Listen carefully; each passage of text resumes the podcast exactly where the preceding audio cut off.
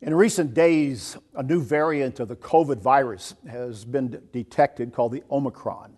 Uh, when I first read the report about it, it was detected in South Africa. Immediately, European nations, even the United States, then put a ban on people flying into those areas from South Africa. And I thought, oh, South Africa doesn't deserve that. Just because they identified it, found it in their population, they get whacked with a ban, travel ban for people from their areas. It uh, um, is just un- unfortunate. I know a lot of people in South Africa. Uh, they are very um, hardy, uh, brave people. Uh, the South Africans actually performed the first heart transplant back in the mid 1960s. They have made contributions to sport, to technology, and it was their epidemiologists that detected this Omicron virus. Uh, to slap bans immediately on them, I thought was a little bit of piling on, but that's just my opinion. I, I know a lot of people there, as I said, and they're, they're good people. Uh, the South Africans have a quality that I like to refer to as resilience. Resilience. They have been resilient over many years, uh, all segments of that society, and even in some of their current problems today.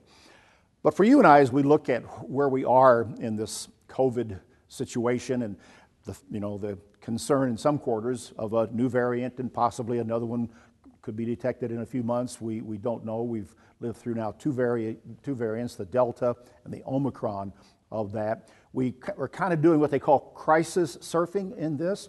Just when you think it's over, something else comes up to create concern, anxiety throughout the population. It gets um, the drumbeat beats louder in, in, media and government circles and other areas. Uh, meanwhile, life has to go on, and we have to live our lives, and we, we should and we do while we maintain our vigilance and take proper precautions in every way possible and what, what is available to us based on our choice. But I think that this one point about resilience is what all of us are going to have to learn to develop.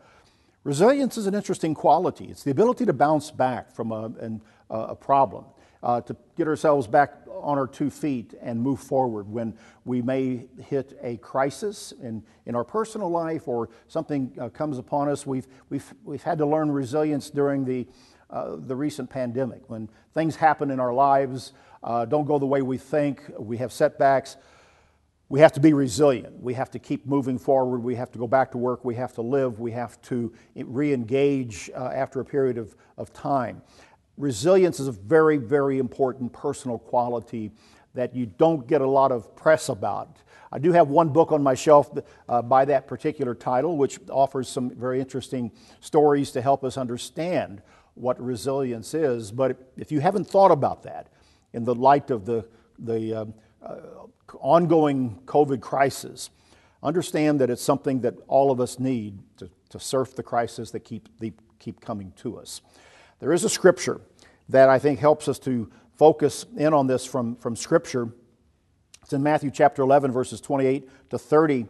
Uh, I think it is a key to building resilience through a trusting relationship with God. Christ makes a statement there when he, when he says, Come to me, all you who labor and are heavy laden, and I will give you rest. Take my yoke upon you and learn from me, for I am gentle and lowly in heart, and you will find rest for your souls. For my yoke is easy and my burden is light.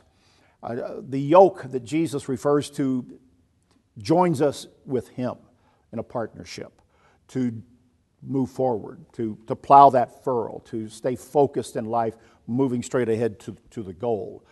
When we yoke ourselves with Christ, then we have the ability to be resilient through that type of relationship, a spiritual relationship with Jesus Christ Himself, the head of His church. Resilience is something we're all going to have to kind of study, think about, and work through um, during these times. And if we do, anchoring it in a relationship with Christ, there's every reason to hope that we can move forward and deal with everything that comes, comes our way uh, and move forward with a positive approach to life. That's BT Daily. Join us next time.